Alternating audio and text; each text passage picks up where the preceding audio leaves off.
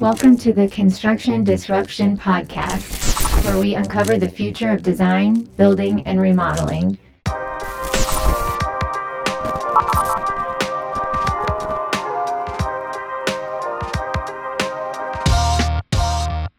I'm Todd Miller of Isaiah Industries, manufacturer of specialty metal roofing and other building materials. Today, my co host is the illustrious Mr. Ryan Bell. Ryan, how are you doing today? Hey, Todd, I am doing okay. Um, I got a question for you. Do you know what the worst part about Friday is?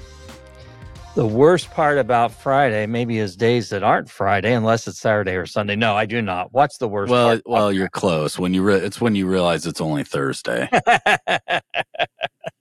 Man, that can happen sometimes. I, it's even worse when you realize it's only Wednesday. Uh, I have not had that happen to me before, but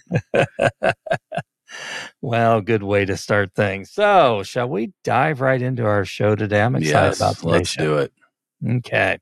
Well, safety and positive reinforcement are two terms that you don't regularly hear used together. But today, our spotlighted guest is Bill Sims Jr., president of the Bill Sims Company, and he uses those terms together all the time. In fact, he says they go together as well as mm, green beans and ice cream. So you may be wondering what that's all about. Um, I may be a little bit too, although I've had a sneak peek, so I have a pretty good idea. Um, but let's go ahead and get right into our interview with Bill Sims, president of the Bill Sims Company and author of Green Beans and Ice Cream The Remarkable Power of Positive Reinforcement. And I've got the book right here. You can see that. And look right here on the book, it says this is a must read if you're serious about achieving sustainable behavior change with your team. So I love that. So Bill is a world renowned author, consultant, patent holder, and speaker. And one of his top keynotes is titled Beyond Zero Why Zero Injuries is Not the Goal. Um, Bill, welcome to Construction Disruption. Um, this is a show where we work to uncover the future of design and building, and we're excited to have you today. Hey guys, good to be with you, and happy Friday from uh, Columbia, South Carolina. We uh, are are celebrating the fact that Hurricane Idalia has uh, come and gone, and uh, I dare you to come back, Idalia. Um, just a little corny humor there. Beautiful fall-like weather today uh, in, in the early part of September. So uh, glad to be with y'all, and and looking forward to our chat. So, what did you get from Idalia there in Columbia? Just heavy rain and wind, a little bit of wind, or Yeah, a little bit of wind. Um, you know, nice rain. The grass is all watered and super green, so uh, that means I got to cut it uh, this weekend. But that's that's life, you know, in the big city. So uh, not not much damage here. We're certainly very fortunate, and you know, our hearts go out to the folks that have more sustained damage. I, I have a buddy that that that told me lifelong buddy, and his name, get it, believe it or not, is Steve Irwin. And uh, Steve says "Yeah, I'm going to move down there to that uh, that that curve, that elbow bend, uh, Crystal River, Mhm. Florida, because they haven't had a hurricane in over hundred years. Just got moved down there. Just had to evacuate for a hurricane. So there you go, Steve. They, they may not invite Steve back. I don't know. Could be, could be. I'm worried about him. Yep. Maybe excommunicated. Uh, well, so let's kind of delve into things. So, safety and positive reinforcement going together like green beans and ice cream. Tell us what that's all about. Absolutely happy to do that. Well, you know, first off, I, have to uh, when I'm when I'm on a plane traveling to, to speak. Uh, usually, the conversation goes the person next to you. Well, what do you do? What do you do? And I always set it up for people. You know, hey, I I, I am the global subject matter expert for green beans and ice cream, and that takes just a minute for them. Okay. Yeah. And I say the way I know I'm the global subject matter expert is that I made it up, and therefore I'm the only guy who understands it, right? Um, and and so the idea behind the book and my keynote speech, um, where they come together, is that we're really really good telling our kids and our employees when they do something wrong. Maybe, particularly in safety, you know, we are super good at it in safety, right? Put Mhm. your safety glasses on, get that hard hat on now. You hear me? But maybe where we need help as leaders is telling people what they did right for a change. And mom figured that out. Son, if you eat your green beans, you can have ice cream, right? Uh, poor poor lady had no clue what she was unleashing on the world. You poor people, right? A motivational speaker, author, all that good stuff. And so when we when we focus on the positive in our in in those around us and in ourselves, it it allows us to grow and blossom at a much faster rate of speed than if all we do is harp on the negative, either in our own psyche um, and, and, and or in, in those around us. So that's the premise, the baseline premise. It's backed up by by 100 years of behavioral science research. So it's not something I just, you know, dreamed up one day. Where where we apply that to safety is often, you know, if you think about safety, there are a lot of green beans and ice cream in safety. Um, doing things the safe way is inherently a struggle it takes longer. It interferes with production. My foreman, my superintendent are all after me to get this job done on time. We're behind. We're behind. But now I got to do all this fall protection. Got to hang these tools. Got this. Got it. So there's a whole lot of green beans you got to eat, right? Mm-hmm. Before you get to the safety, which in most workers' minds may or may not ever occur. So, um, so how can we use positive reinforcement in the construction world on a job site to make a real difference in safety outcomes, productivity, all the above? And the answer is you can. We have been there, done that, got the t shirt about a thousand times. So I'm curious. I mean, you could have applied positive reinforcement and aspects of it to all kinds of performance type things. Was there anything that caused you to zero in on safety in particular? Just you, you know, life is like a box of chocolates. Um, mm-hmm. I got, I fell into this world um, in the early 80s, working with initially the textile firms here in South Carolina before all our jobs got moved offshore. Don't get me started on that. That'll be a whole nother podcast. And, um, and you know what, what, what I observed in the early 80s is that the way that most safety directors went about reinforcing behavior was pretty much the same. Hey guys, if y'all can go a month without a single recordable injury on your team, you're going to get a Carhartt jacket, a T-shirt, a what, a ball cap, whatever. And it, it it occurred to me there had to be a better way, and so I began experimenting with different ways to positively reinforce safe behaviors like, hey, instead of lagging indicator stuff, which causes people to hide injuries, right? Why don't we reinforce people for reporting a near miss or near hit event or an unsafe condition? Hey, you just spotted those that rebar over there. It needs to be capped. Good job. Here you go. Hmm. Um, here's a safety buck. I am, yes, for what it's worth, the federal trademark holder for the term safety bucks and was for over 30 years till I, I retired it, right? And there's another story. I used to be the federal trademark holder for a little term called Starbucks uh, till this big coffee company changed my mind. and we can't go into that one too deep. I hate to tell you that, but uh, but anyway, uh, but but it's, it's all about telling people telling people what they did right. Right makes a difference. So you could have just made them be Saint Arbucks. That's what I call them, and you ran the whole Starbucks thing. Interesting. So, well, so, so you mentioned it since the early 80s, you've been helping companies improve performance, increase their bottom lines, be more safe. Can you tell us about some of the companies you've worked with or industries you've worked when, in and how you've helped them? Sure. Yeah. So worked extensively with construction, manufacturing, maritime shipping. I always said I want to create systems that help companies positively reinforce safe behaviors.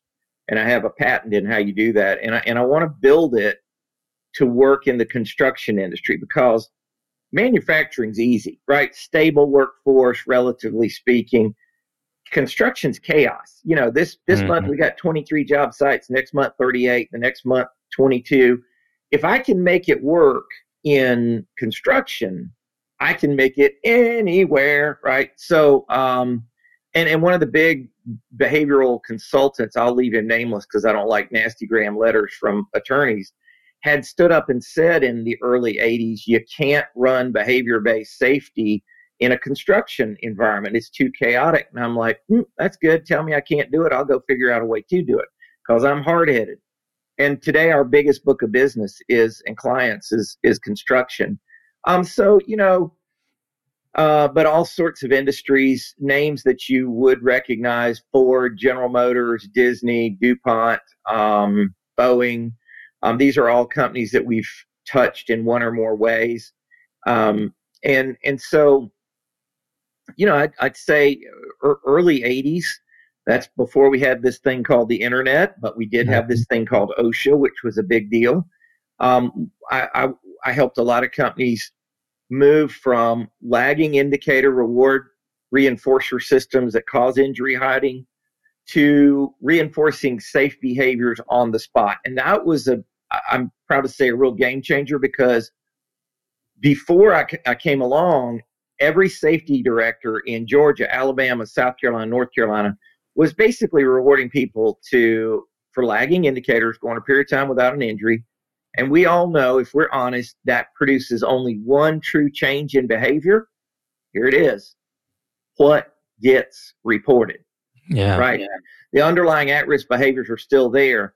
And so um, I began working with um, uh, Fluor Construction, um, early uh, early 80s, late, early 90s, in developing and pioneering well how can we move away from the lagging indicator stuff and start reinforcing on the spot what these guys are doing right every day? Hey you had your fall protection on. You intervened to keep a buddy safe. You stopped the job over a safety concern. How do we do that right?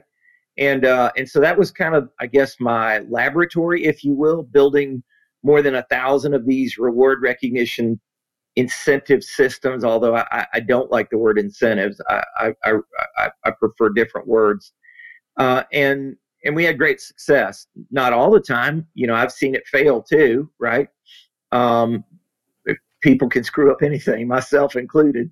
Uh, but more often than not, uh, you know, it, it, it was learning um, that what really motivates people is not the t-shirt, not the ball cap, that's actually statistically one of the worst motivators out there.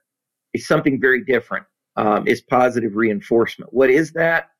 And and that my life has been devoted to studying that one thing and trying to master it and understand it and help others to understand it with greater clarity and precision.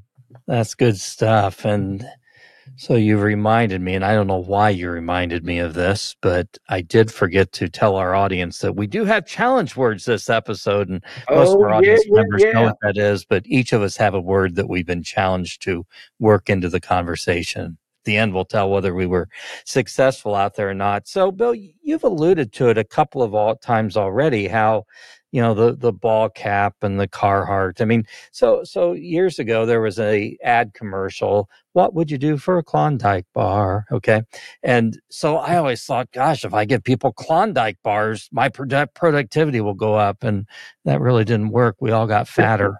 um, but but kind of curious, you know, tell us a little bit more about you know what those pers- what those ideas are there out there that a lot of companies try and really they don't work. And um, you've touched on some good stuff already about, you know, you can cause people to hide injuries with lagging indicator reporting and things like that. But um, would love to hear a little bit more about, you know, why that ball cap doesn't work. Yeah, I'm I'm gonna um, give you that, but I'm gonna take a little opportunity here to be the first guy to use my challenge word. Get ready, bro. Here it comes. So I, I want to just share a, a, absolutely true story. Uh, this comes from Jerry Howell, a great safety leader. Jerry is retired by now, I'm sure, uh, if he's still with us. And Jerry had about 2,000 employees in northeastern Alabama, up near Gadsden, and it was a poultry processing plant. Now, if you've ever been in a chicken killing plant, it is an unusual situation, right? I've been into some interesting places and I can tell a lot of stories. And after the tour of the chicken killing plant, you know, Jerry and I talked a little bit about his strategy for managing safe behavior. And he said, well, he says, the plant manager here made me do something I didn't want to do, but he thought it worked. we did safety bingo. Now, if you've never done safety bingo, uh, I think it's pretty, I hope it's dead by now, but it was blowing and going back in the 80s and 90s. Every employee got a little card with bingo numbers, just like the bingo game. And every day, without a reported injury, no reportables, no lost times, we put a, pull a random number, post it up. Today it's 33, tomorrow it's 52. And the employees are, in theory, taking their bingo cards and blacking out the numbers. And if they can get five in a row blacked out in one direction, they win whatever's in the jackpot. Oh, yeah.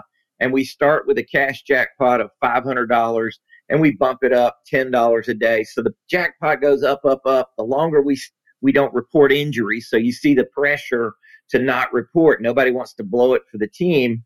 And when somebody gets those five in a row, boom, they win what's in the jackpot, right? Yeah. And there are multiple variations of that. I have I have disliked that system from the first time I heard about it, right? And preached against it. And Jerry said, Bill, he said, yeah, he says, I hate safety bingo. He said, here's why. He said, after we drew our number, he says, and we gave out the $500 cash, we immediately had six injuries reported that were being hidden until we hit the jackpot. So there's the domino effect of lagging indicator incentives that oh, as, wow. as, you as you take them away. And he said I came over to the um to to the bingo station and there was a young lady that had worked for us, single mom, 21, two kids, and she's crying, she's weeping. And I said, "What's wrong?" She says, I've played this stupid game for six months and I've never ever won anything. I am done with it. And she rips up her bingo card. He says, I'll tell you what, I appreciate your your your interest in safety. Here's a hundred bucks off my out of my wallet, right? Right or wrong, I could I could we could spend some time debating whether he should or shouldn't have done that. But um, oh, and and let me just say, you know, he looked at her and he said, "Mademoiselle, I appreciate your commitment to safety." There you go. There's my challenge word. I was waiting for it. Um, she was French. Who knew they had that in Alabama, right? uh, French Alabamian. Listen, they're kin to those French Canadians. So you know, be careful when you go down there. Um, now, you know what what we learned from that is multiple lessons about positive reinforcement, what does and doesn't work. Number one, games of chance typically do not work. Lotteries do not work for multiple reasons. I know I've tried them all, and you know I've seen them fail and succeed. Um, and if you're writing this down, you can come back and ask me later if you care about knowing why and you want to dig deeper. Um, you know, the the um, uh, the, the, the, dynamics of positive reinforcement to be most effective, it must be positive, not negative. It must be immediate within 10 seconds of the behavior or less, like training a horse. And it must be certain. We have to administer it every single time. So many companies fail that, that test in multiple ways with what they do. Um, but you asked me about t shirts and ball caps. So the Incentive Federation did a, um, a white paper study of major companies. These are, you know, 500 employees, 1,000 employees. And they asked two very simple questions. and this is in my book.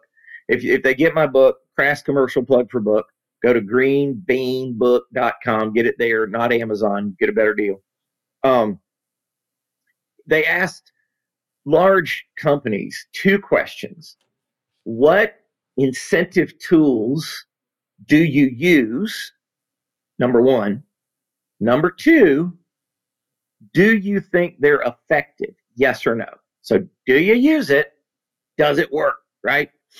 Now, my only beef with this study is that they failed to include positive reinforcement as one of the tools. They just didn't put it in. Um, and they should have. Um, I did a later study that validates why positive reinforcement wins, and that's yet a longer discussion. But here the here the here's what they found.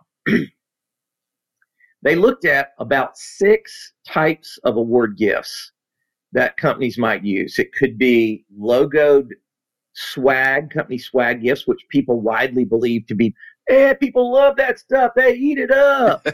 uh, and what are you smoking, dude? I don't know, but I got the facts to say you wrong. And uh, and, and then they looked at employee of the month programs, you know, where you get a little certificate. Hey, you're employee of the month, Todd and Ryan. And uh, and and and and they looked at that, and they looked at cash, and they looked at gift cards, and they looked at physical gifts without a logo, Yeti coolers, Apple watches, right?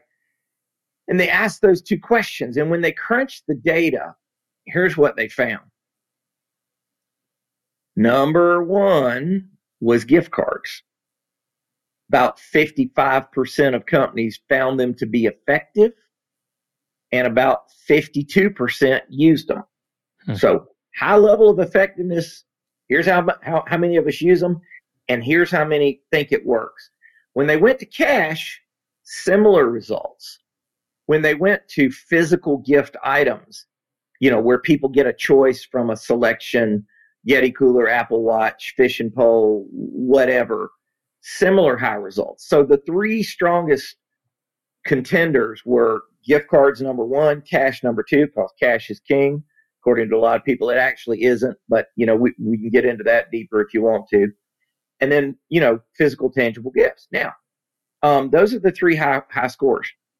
The number one lowest score in the research was company logoed gifts. Woohoo! And not only, and, and less than 10% of the people thought that a logo gift motivated real behavior change. These are the same people that are, people love that stuff. And, and, and not only did 14% use it, uh, I'm sorry, excuse me, 14% thought they were effective. That's the number I'm looking for. 14% mm-hmm. said stuff with a logo is effective, but 96% used it. Used it. And I'm like, hello, why is the thing that works the least the thing we use the most? Right? So it statistically does not work. Now I can tell you, I, I, I have solved after much, um, you know, much pondering. I finally cracked the code. Why is it that managers believe, man, people love that logo stuff. They eat it up. I, I think I know why. But you tell me. I, have prattled on a bit here. You're are y'all awake over there? Come on, guys. I don't know why people think it works. I, I mean, I, I, guess one of the reasons is you give that stuff away thinking, hey, I'll get some advertising benefit out of it, if nothing else. Um, whether it really means anything to the team member or not, I, I don't know. It's interesting. My there, my guess was going to be that it was the easiest. It's the easiest mm. incentive that may be on hand already for you. So you're you're you know those are excellent you know shots at it. Um, and again, my book, the chapter "Not Another Ball Cap," has all this in it and breaks it down really nicely, very quickly. So here here's what we know from the research. Um, in in in a hundred years of research, the number one driver of employee safety engagement, performance improvement, quality productivity is not a t-shirt, a ball cap, a pizza party, nor is it a bigger 401k plan or even working from home. It's none of those things. The single biggest driver of employee morale engagement, mental health is when my boss looks me in the eye and sincerely says, Bill, here's what you did for safety you reported that near hit. You capped the rebar, and here's why that matters. You you have you let one one of your coworkers go home safely tonight. That need for positive feedback, positive reinforcement is the number one driver in any research study you look at. Paychecks are only number eight, right? Never have gotten higher than eight in, in 30 years. And so what actually happens is something fascinating it's what we call in behavioral science accidental pairing, right? Accidental pairing is when you begin to believe that something is caused by something different than what it really caused it. It's accidental pairing. And um and so when I first stumbled across this accidental pairing idea, I thought, hey, that's cool. And then I understood where it was happening when you go to a construction site and you get a box of t-shirts that come in or a box of ball caps that come in and you're the safety guy you ain't got time to hand out a thousand ball caps you might do some But you know what you're going to do? You're going to get all your foremen in the room in the safety trailer. All right, Joe, here's your 52 ball caps, your 52 Carhartt jackets, your 52 shirts. And Mr. Supervisor Foreman, if he's worth his salt, is going to go out there on that project. He's going to hand them out to his guys, probably smile, shake their hand, and say, Thank you. And it is that, my friends, that they value. They could care less about the ball cap. It is the personal interaction with their boss. And maybe, just maybe, I'll give you one. There is something we call trophy value that can have value. So if I'm working a big project, a nuclear plant, you know, and we have our topping out ceremony and they make a commemorative shirt about that, that's got trophy value. Yeah, that has some value. But 12 years of research with my construction clients, 96% of the workers would rather have an Apple Watch or a Yeti cooler than something with a company logo. There you go. So if I uh, save a guy by saying, "Hey, you're standing next to a rattlesnake," and it's better to come and thank me for it Ding, than ding, give me a ding, T-shirt. Makes sense. Okay, okay, I got it. I'm getting it down. Okay, so I'm curious: Are you seeing any generational differences? I mean, you know, we talk a lot about that in business anymore. Um, are you seeing that you know younger generations are responding better to different things, or or just differently to different things? You know, absolutely. I do. I, I had a wonderful privilege of having my oldest daughter, uh, Daphne Sims, who is a CPA, fully functional adult, non chemically dependent, and I'm proud to be part of that equation along with her mother. Um, and and she co-presented with me, and we do a session on called Boomers. That's me versus Millennials, bridging the great divide. Right and that's a, huge honor to be on stage with my daughter. Um, and, and, there are a lot of differences in the generations, um, boomers versus millennials, and now we have the zillennials, Gen Z, that are coming on board, and they're even different from the millennials, right? So a lot of differences in what motivates them and what matters, but um, what we know is that the younger generations they were raised for the most part. Let's just take millennials because it's easier there. So most millennials, well, let's go back a minute. My dad's generation, the World War II generation, dad's 94, drives to work every day in our family owned business in his three piece suit with his cane and his Lincoln Continental, right? Keeps me and my brother and sister from scrapping. And um, and, and dad's generation, the World War II generation, was the best one ever. You could beat them, kick them, scream at them, cuss them. They'd come back to work because they knew what the depression was. They remembered breadlines. Well, thankfully, they're all chasing golf balls or doing something better than than that now. But the boomers inherited a lot of that work ethic and lack of work life balance from their World War II parents. Uh, and then we move to their kids, which are the millennials. So oftentimes we forget that boomers, by and large, created the millennials, right? Gen X is in the middle, they're the middle child. and the way millennials got raised was pretty much this they were home all day long playing Nintendo while mom and dad boomers were out working an eight to nine hour a day job. And millennials have been quoted saying, I watched mom and dad drag in at nine o'clock every single day of my life. I will never do that to my kids. I will work to live as a millennial because boomers lived to work. Mm-hmm. So that being raised by Nintendo you know, when you play Nintendo, ding, ding, ding, ding, ding, ding, ding, ding, you are reinforced your behavior 200 times a minute. That means that the millennials are the first generation that grew up force fed positive reinforcement and feedback. Zillennials, even more so. And so, this is the generation that demands positive reinforcement. Whereas boomers were like, suck it up, buttercup. You know, you need the job, keep keep showing up. So I'm excited about the fact that our new generations are going to require a whole lot more feedback, interaction, reinforcers than previous ones were ever given. Um, I hope they get it because, you know, clearly if they don't, they're going to quiet quit you, work two jobs from home. You'll never know. A lot of lot of dynamics there. So I'm curious when you go into help a client or work with a company, I'm kind of curious what that looks like. I mean, do you just come in and pontificate and move on, or do you help them develop and implement systems uh, for improvement? Um, you know, when you go into a company, do you find sometimes there's low hanging fruit that they can immediately uh, make some changes, or is it always more of a long game? Um, just kind of tell us a little bit what that looks like as you work with your clients. Sure. Um, you know, I, I always say, and, and for those that, you know, are interested in learning more, I'm going to say the best go to spot for me is uh, beyondzeroinjuries.com. Just spell it out, beyondzeroinjuries.com. You can see a keynote there. You can, you know, learn about the book, learn about what I do. But but I always say I do three things basically.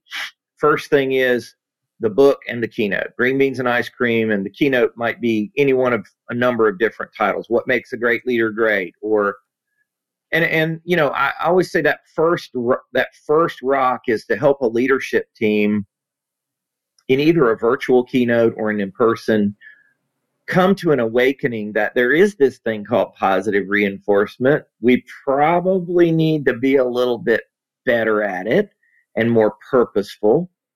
And and um, and and and maybe we want to explore this further. And for those companies that hear that message and they say, "Yeah, I want to know more," then it could make sense to develop into some sort of ongoing um, training for leaders in this in this field. My nickname for that is SEAL. So I create SEAL leaders, safety, engagement, and servant leadership. Right, SEAL. And um, the idea behind SEAL is how do you go from good to great as a as a leader at home with your kids and your spouse and at work? Um, what separates good leaders from great? What made Paul O'Neill at Alcoa great? George Washington, President Zelensky in the Ukraine, fantastic lab case study of great leadership, right? And and so how do you do that?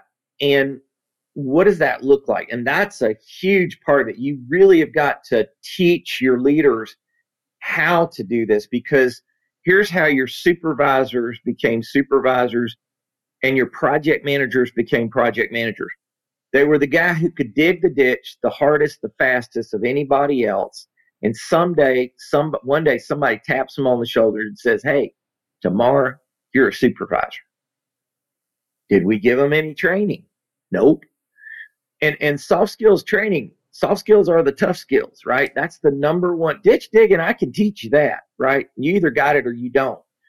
But this soft skill stuff is what we're not teaching. In safety leadership, we're not teaching. So that's really the void we fill. Now, you know, how many times have you been to a conference or a workshop and you loved it, right? I score five out of five with my attendees.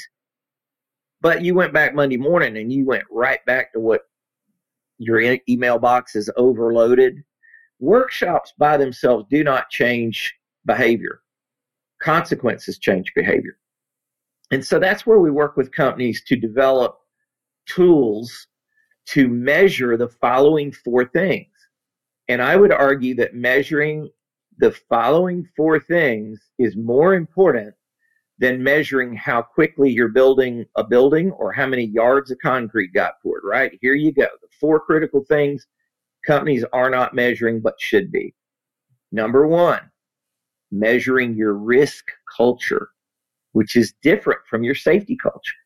All these safety perception surveys agree, disagree. They're pencil whip jokes, right?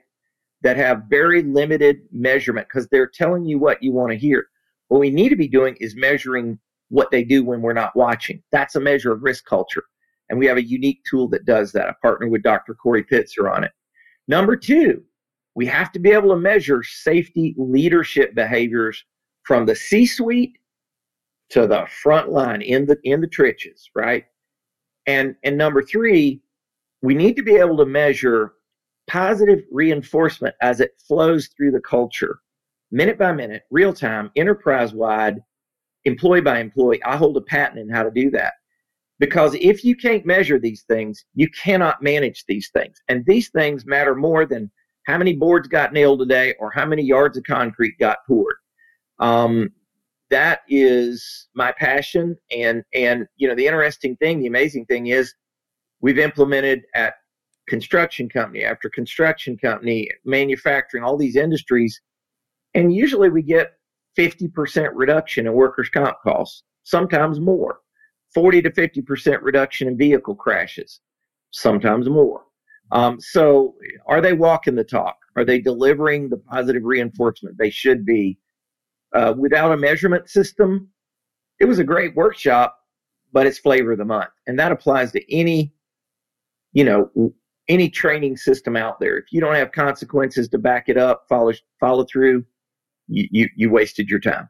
When you say consequences change behavior, are you talking about good consequences or bad consequences? Excellent and insightful question. Consequences can be positive for the employee, uh, they can be negative, they can be punishing. Um, consequences can be immediate, they happen within 10 seconds or less, or delayed they happen a lot longer than 10 seconds after the baby So they're very, very limited in in their impact. They can be um, they can be certain.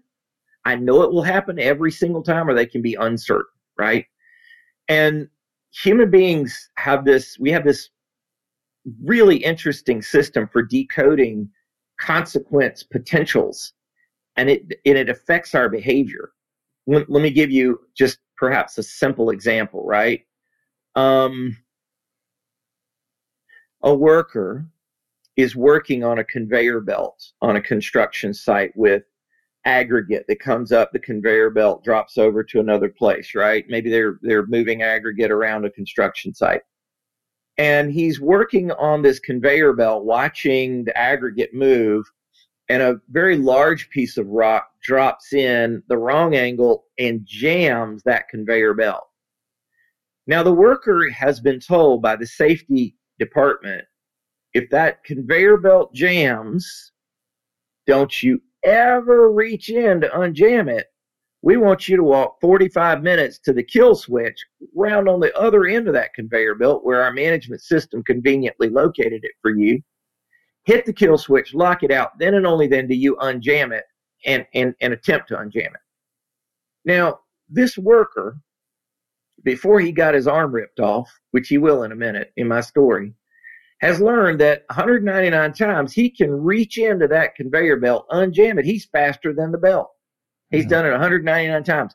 You see people rehearse for injuries at least a couple hundred times till they get it right and get hurt, right? Mm-hmm. And so reaching into that conveyor belt, he's learned, you know what, I don't have to make a 45 minute walk to hit the kill switch. I get more work done quicker, uh, more production done. When we get more work done quicker, what does our boss man on a job site usually say, Todd? Job well done. Beer's on me. Come on out, Ryan. I beer and pizza on me, boys. So hold on a minute. Did that leader just positively reinforce the unsafe at risk behavior of that worker. Yeah. Because the consequences for doing the unsafe thing, in most cases, in most every case, every company, every place on the planet, the consequences for doing the wrong thing are, are screwed up from what we want to be. They're positive, immediate, and certain. Uh, I get the job done quicker. I get a pat on the back from my boss man, and I didn't get hurt now, the consequences for doing the job um, and taking that little risk, there are some negative consequences. I might get hurt, but 199 times I haven't. And so now people begin what we call drift, the normalization of deviation. It's a HOP term. And, and so um, they do it again and again and again until finally that, that deviation from perfect human performance intersects the red fatality line and now we have an amputation or or a fatality right? So consequences drive behavior and you know that's why t-shirts don't drive behavior. It's it's not something people want. Um i don't, I don't know if that helped or if i lost you guys no or, it does. Yeah no it really does. I, i'm kind of curious too i mean do you ever go into an organization and find that there are cultural or systemic things going on that actually discourage this idea of positive reinforcement? Um, and and if so, how do you help a company address those things? Yeah, all the time. Positive reinforcement is the single greatest thing you have to master become a, to become a truly great leader. And I always say, you know, it, it's like it's like a Thor hammer, right? You know, it's like the Marvel Universe Thor character, right? But 99% of leaders don't know where their Thor hammer is, don't know how to use it. It, it mm. It's rusting out in the garage. It is the least utilized tool in corporate America, global global corporate, whatever that is, if this is a global group. And um, and so yeah, there are most companies run on negative reinforcement, punishment, and penalty. They're devoid of positive reinforcement. And so we have to overcome a lot to get this to work, but it works. It's it's yeah. not it's science, man. It's not it's not me sitting here telling you. And and and there also are system created barriers to safety. Um, we call these the world of HOP would call them latent precursors. So a, get a practical example, we're interviewing employees on the front lines of a pest control company. And you know, pest control workers, it's a young man's job. You're usually 20 to 22 you're driving all day in your truck. You got 32 stops. You got to crawl in attics underneath crawl spaces. You got bug bites, spider bites, snake bites, dog bites, fall through the attic.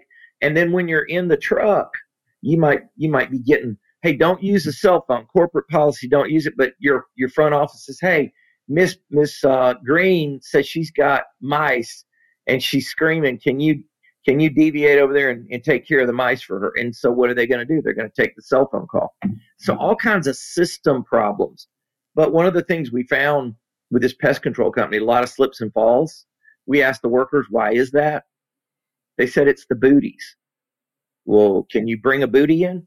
The little booties they put around their muddy boots to go in Mrs. Smith's house and not track up her white carpet have been bought by purchasing with no tread. So you can ice skate across those Charleston hard of pine floors. No wonder they had problems. So there are latent precursors created in the system by the at risk behaviors of the management team, leaders, and those are combined in a perfect storm with knowingly or unknowingly at risk behaviors of the workers. And when they all come back together, boom, now we got somebody hurt. Very interesting. Any major differences you know from your perception between working with big companies and small companies? Um, or does it just depend upon the individuals? You know i've i've done consulting work with small companies. I've done it with big companies. Um, i don't do implementations with small companies. I mean i can give them some suggestions and sm- by small i mean you know under a couple hundred um, but I, but I but I'm happy to do you know consulting for them, and I don't I don't know that there's a big difference, except maybe in small companies. Big, big companies become big companies for one one and only one reason: they have an incredibly profitable product that has wide space demand in the market, and a profitable product with wide space demand can cover a multitude of sins, mm. right? And gotcha. so you become a big company that way. Small companies don't have that luxury. Um, they live on the razor's edge, so I don't see as much um, waste. So the opportunities are probably bigger in bigger companies. The bigger you are, the more stuff that's happening that you don't know about that your employees are doing or that your leaders are doing that's affecting your performance. So let's talk about leaders a bit. I know one of your keynotes is what makes a great leader great. Can you just give us some idea of what that might be? Yeah, yeah, and we've dabbled on it in this conversation uh, already, but I'll I'll try to you know try to frame that up for you. So so Disney World bought my book. Um, that was a great day. Three hundred copies of Green Beans and Ice Cream. Hey Bill, you're now required reading for all of our leaders. Um, I'm told UPS did. That's a huge honor. Um, and and then you know I was like, hey, Disney bought my book on leadership, green beans and ice cream. That's cool. And then I get this phone call, and they said, we want you to come teach us a workshop for a hundred of our Disney World leaders on leadership. And I'm like, oh no. And the reason I'm like, oh no, is Disney has their Disney Leadership Institute. Right. This is what you're all about, supposedly. Oh yeah. Um, get your boss to send you down there for five days because your boss is going to drop five grand on that, right? And uh, and, and I'm like, who am I to teach Disney anything about leadership? These guys have a freaking five day course. You know, I got I got maybe 10 hours of content. If you ain't figured it out by 10 hours with Bill Sims, you ain't going to get it, son. I don't need to, to, to, waste any more time with you. And uh, so I go down and I do like a half day course, and I'm really nervous, and it goes great, right? Um, and they said there was a lot of things that dovetail with their model, but there are a lot of things their model doesn't have. One thing their model is missing is safety leadership. Mm-hmm. That's important. Um, and what that means and what that is. And I'm very passionate about it. But back to the ranch. So I'm sitting there in the Contemporary Hotel, and we run this exercise with these people in the room, and I, and I pop up a picture of George Washington at Valley Forge, and we talk a little bit about how he went from being considered a weak general, a loser, that Congress wouldn't even send him money for troops, to to being this truly great leader. And we we run a little exercise with the with the the class. I do it every time I do a workshop. So much fun. I say, all right, let me split you into teams. I want y'all to come up with eight to ten core traits of great leaders, and I give them three to five minutes, and then they come back and we put all of that up on the the board, the whiteboard. Mm-hmm. And these are things like vision, ethics, empathy, integrity, servant leadership. You know, we put that up there on the board, right? And then we talk a little bit about some of those that are, I think, stellar and extremely outstanding attributes that make great leaders great, right? Because uh, that's the premise. Well, how do you go from good to great? How did George Washington do that? And and and then um, you know after we got some clarity there, we we say you know by the way, this is the list from Disney here's the list from Boeing. And here, oh, here's my webcam's going to zoom in and out. Let me get it, go back. There you go. Uh, here's the list from Boeing. Here's the list from Marathon Oil down in Africa when I was there. Here's here's Aramco's list. And oh wait, they're all amazingly similar. So apparently, you guys, wherever I go on the planet, can build a list of what makes great leaders great. And then we say, but none of you not even Disney ever really got the answer to this question. No team ever does, right? What truly makes great leader, leaders great, and, and I'm not going to spoil the secret on this because, you know, I want your, your clients to call me up bring me in, but, but I'm going to give you some clues. Um, what makes great leaders great, like George Washington, Paul O'Neill, and President Zelensky? They create a culture of commitment where people give discretionary effort, more safety, more quality than they normally would without the leader present. That's how you go from people show up and they give you a fair day's work for a paycheck, most of them, not all, but most.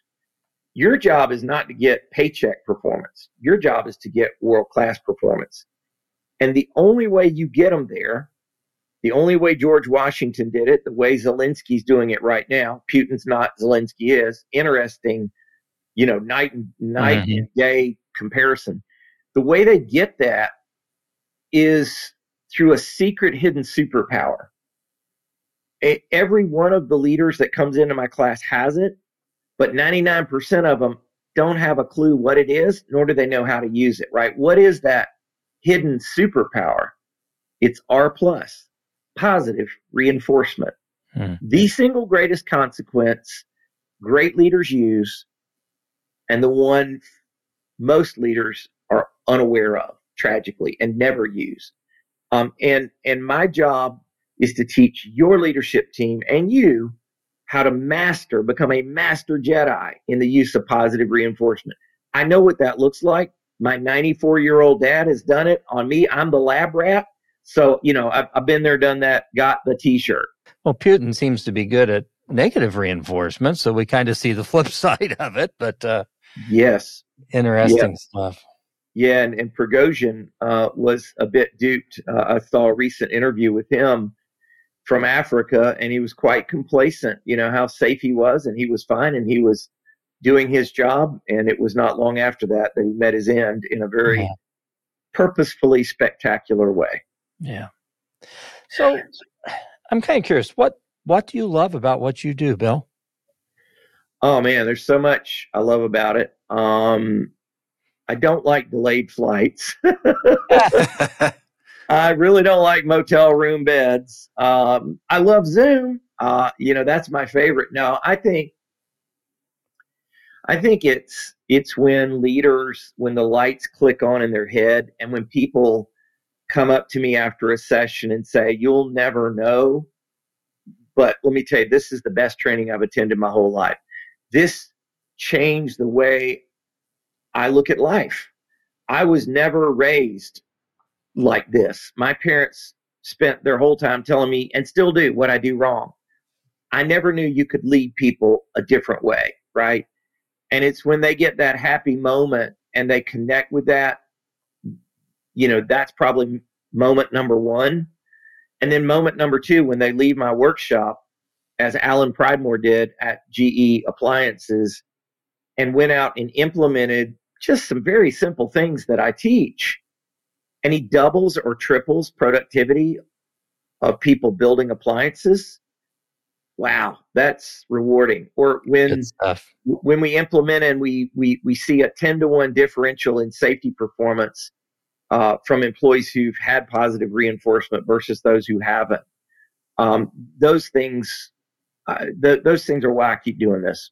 Well, I gotta say, Bill, you've certainly made a topic that I would normally not have any interest in very interesting to me, and I can see why people that attend your workshops and stuff, you know, love it so much.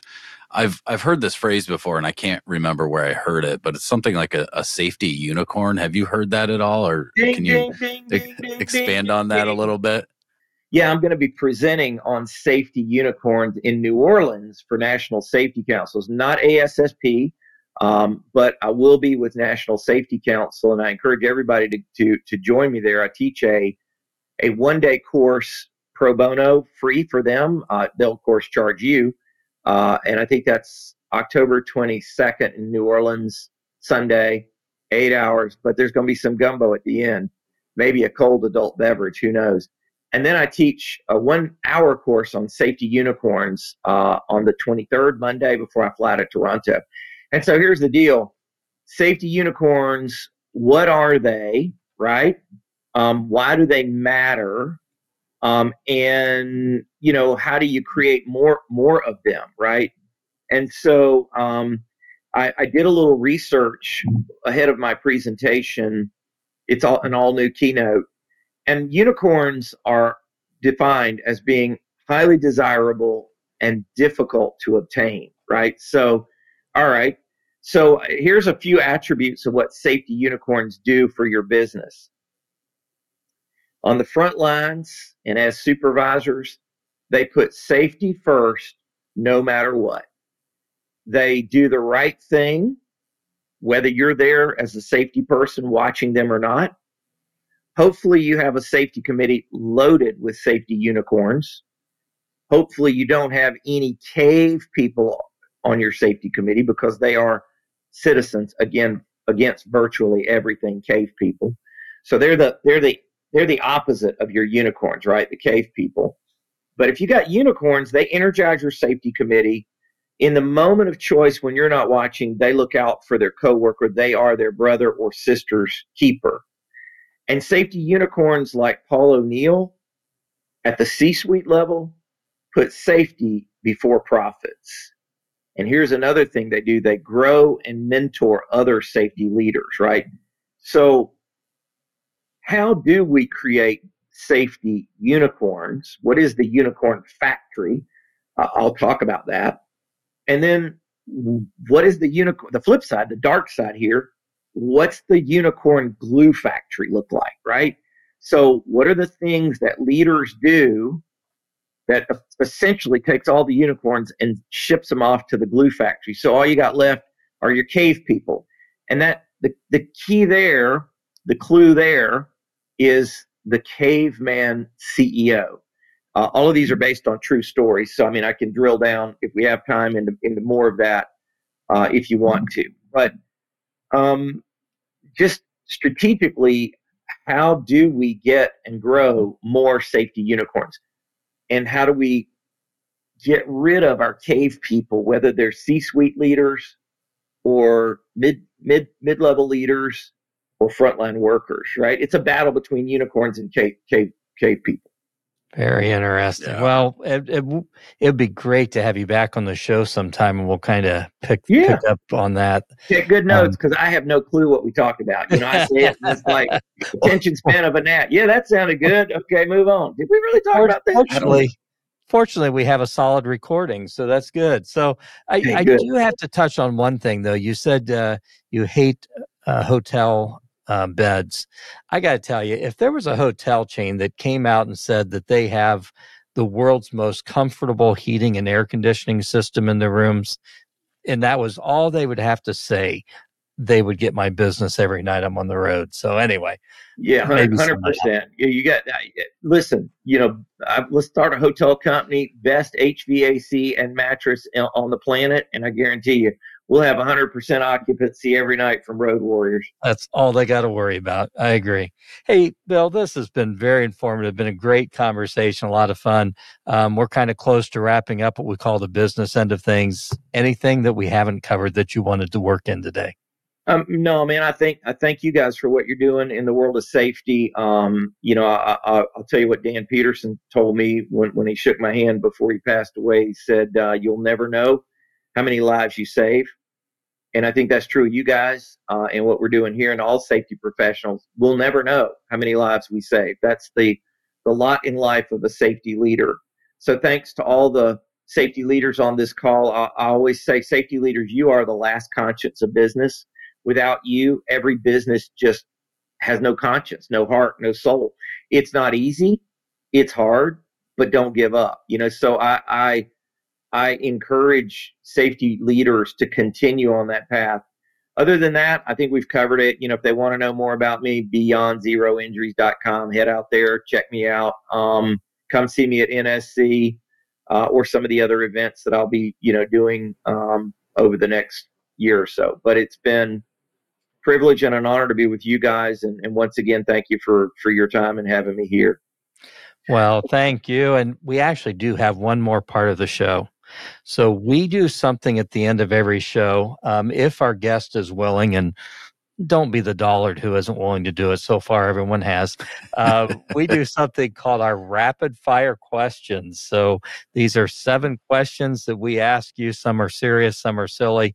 Um, all you got to do is give a quick response. You have no idea what we're going to ask. Are you up to the challenge of rapid fire? I, I may need an adult beverage here, but uh, I'm going to say, yeah, go for it. Lay it out there, dude.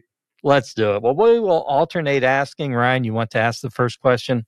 Absolutely. Question number one Have you purchased a product or service or service recently that was kind of a real disruptor or game changer in your life? Something that kind of made you say, wow, where has this thing been all my life? Yeah. I just bought a robot lawnmower. Did you And, really? uh, that sucker's four wheel drive, and I ain't got to cut the grass anymore. He does. So, uh, so that's that's uh, you know that's that's my latest uh, gadget or toy, uh, and uh, and I'm I'm I'm pretty happy with that. what brand is it? Can I ask? Yeah, sure. Yeah, I, I I'm currently well. Okay, I've been through four of them to find the right one. Okay. So the Amazon guy and I are on first name basis. I'm like job security for him. Yep, that one's going back. Bring me the new one. Um, I I tried I tried the EcoFlow Blade. I loved it, but it just didn't cut the mustard. So two of those died and went back to you know um, their maker.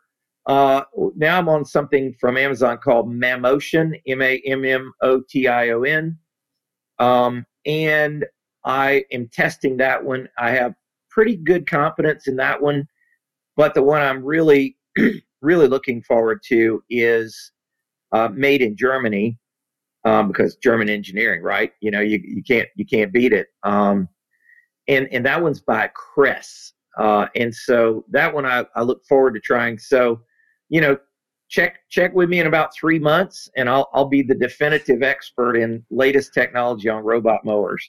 Well, I was just going to say it's kind of interesting that the guy that talks about safety is trusting a robot with a spinning blade to cut his grass. Hey, hey, listen, you know what I'm going to be doing Sunday is flyboarding, dude. You ever done that on the big jets of water? You do the Iron Man thing out of the water. Oh, no. I would love to, though. Google flyboarding. It's a Yeah. trip until you Yeah. fall. Then it's not. I've seen that before. Wow. Cool. Cool. Okay, question number two. What was the first car you ever drove? Please tell me it was a Corvair. Oh, No. yeah, yeah, what was yeah. the first car you ever drove? Ah, man, my first car uh, is probably my dad's banana yellow Cadillac sedan DeVille. Wow. and uh, banana yellow seats, and of course designed with GM planned obsolescence, so that things began falling off six months in, so your dad would trade it out for a new one. Um, that was probably that was probably car number one. Short and and and I didn't want to be caught dead in that thing, man, with my friends. So I managed to uh, paint my mom's house. Uh, she needed somebody to paint the house, and she paid me three dollars and twenty five cents an hour. That was minimum wage back in the seventies, and I saved up the down payment for a Jeep Golden Eagle V8 engine, soft top, uh, flaming eagle on the hood, oh yeah. big old nice. headers. I put them in myself, Nice. and uh, and that was that was a ride, man. I had fun with that vehicle. Ah, good stuff. awesome. Question number three Do you prefer the top hmm. or bottom half of a bagel? the top, where all the good stuff is. Question number. That's my answer too. Question number four. that's the right answer. That's yeah, what that's the right say. answer. so, when one sits down to eat green beans with ice cream, do you put the ice cream on top like a scoop on top of apple pie, or you put the green beans on top, sort of like sprinkles on top of ice cream? Yeah, you know, we've we've we've struggled with that, how to do that. In fact, this shot on the front of my book was shot by a photographer, pretty notable, Richard Brown up in Asheville. I guess Richard's still around. And and he actually put mashed potatoes on frozen green beans. So if you got to make the shot, that's how we do it. Um, but I, I recommend if you're serving up green beans and ice cream, uh, scoop some scoop. There you go. Thanks, thanks for keeping the faith. Scoop of vanilla ice cream. I like the little French uh, green beans that go in there. I mean, if you wanted to, if you wanted to really get crazy out there, go ahead and and and roll those suckers in some powdered sugar or stick it in some honey and stick it in there. And I think you know then maybe I could tough down one or two of them. I still struggle with green beans, but I'm I'm I'm good. Ice cream is not. That might not be terrible. The Japanese, believe it or not, somebody told me, have a green bean flavored ice cream. I haven't tried it yet, but that's on my list, bucket list. Going Huh. to Tokyo and going to eat green bean They ice cream. do. Yep, that's I would right. try it. I would try it. Okay, next question. This one's a little more serious. What would you like to be remembered for at the end of your days? Man, that's that's deep, dude. Um, you know, there there's there are a lot of things, right? Um, doing the right thing, uh, the the way my creator expects me to do it is probably number one. Figuring out what that is and and being able to pull that off. Um, doing the right thing, making the hard right decision rather than the easy wrong decision. Hmm. And along the way, if you're going to change the world, I believe you got to ruffle some feathers. So ain't everybody going to like you and ain't everybody going to agree with you. That's okay. Good answer. Okay, next to last question. Okay. Would you prefer to have to sing or to have to dance along with every song that comes on the radio? Man, I tell you, you know, my wife, she'll tell you she can dance, but I can't dance, right? So I'm typically on the dance floor in a chair and she'll dance around me. That's about as much dancing as I do. um, I I actually differ disagree with that. I think on on snow skis, I'm pretty good. I got rhythm, right? You know, you just watch me on that. But um short of being in a chair of snow skis, dancing is probably not my strong suit. Now I think, you know, singing I'm all right. Uh, my wife, you know, says her ears bleed. So I, I may have to say that either way, you guys are probably don't want to see either one of those things happen. But uh, but I'd have to go with singing over dancing. Either way, those around you are in for a painful experience. It sounds like. I recommend, uh, yeah, take wear your PPE. Get get ready. okay, final question. What non family person have you been continuous friends with the longest? Non-family member friends with. Well, I got I got I got two buddies. Uh, I got a buddy named Marvin Benford.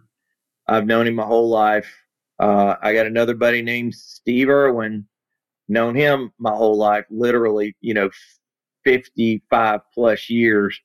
Uh, so I, I'd, I'd have to put those guys up there and I'm probably forgetting, uh, you know, that's the longest, right? But I've got, I've added a collection of a good half dozen other friends that are the guys I'd want with me in the foxhole. You know, they're the guys where any one of them would jump on the great grenade to save the other, and um, they're they are um, a, a, wonderful group of people. Uh, if I had to, you know, if I had to look out there. Uh, by the way, Steve, yeah. So that, there you go. I guess I answered the question, maybe, right? Great answer. That's good to good to think about that stuff. So again, folks want to get with you. It's beyondzeroinjuries.com. Do I have that right? Yes, sir. You got awesome. it. Well, we will have that in the show notes as well. So thank you again so much for joining us. It's been a blast and uh, very informative. And I want to thank our audience for tuning into this very special episode of Construction Disruption with Bill Sims Jr. of the Bill Sims Company based in Columbia, South Carolina. So please watch for future episodes of our podcast. We're always blessed with great guests, just like Bill. Um, please leave a review on Apple Podcasts or YouTube. Um, keep on disrupting, keep on challenging the status quo, keep on looking for better ways of doing things out there. And don't forget to have a positive impact on everyone you encounter. Uh, make them smile, encourage them. Um, simple yet powerful things that we can all do. So, in the meanwhile, God bless and take care. This is Isaiah Industries signing off until the next episode of Construction Disruption. This podcast is produced by Isaiah Industries, manufacturer of specialty metal roofing and other building products.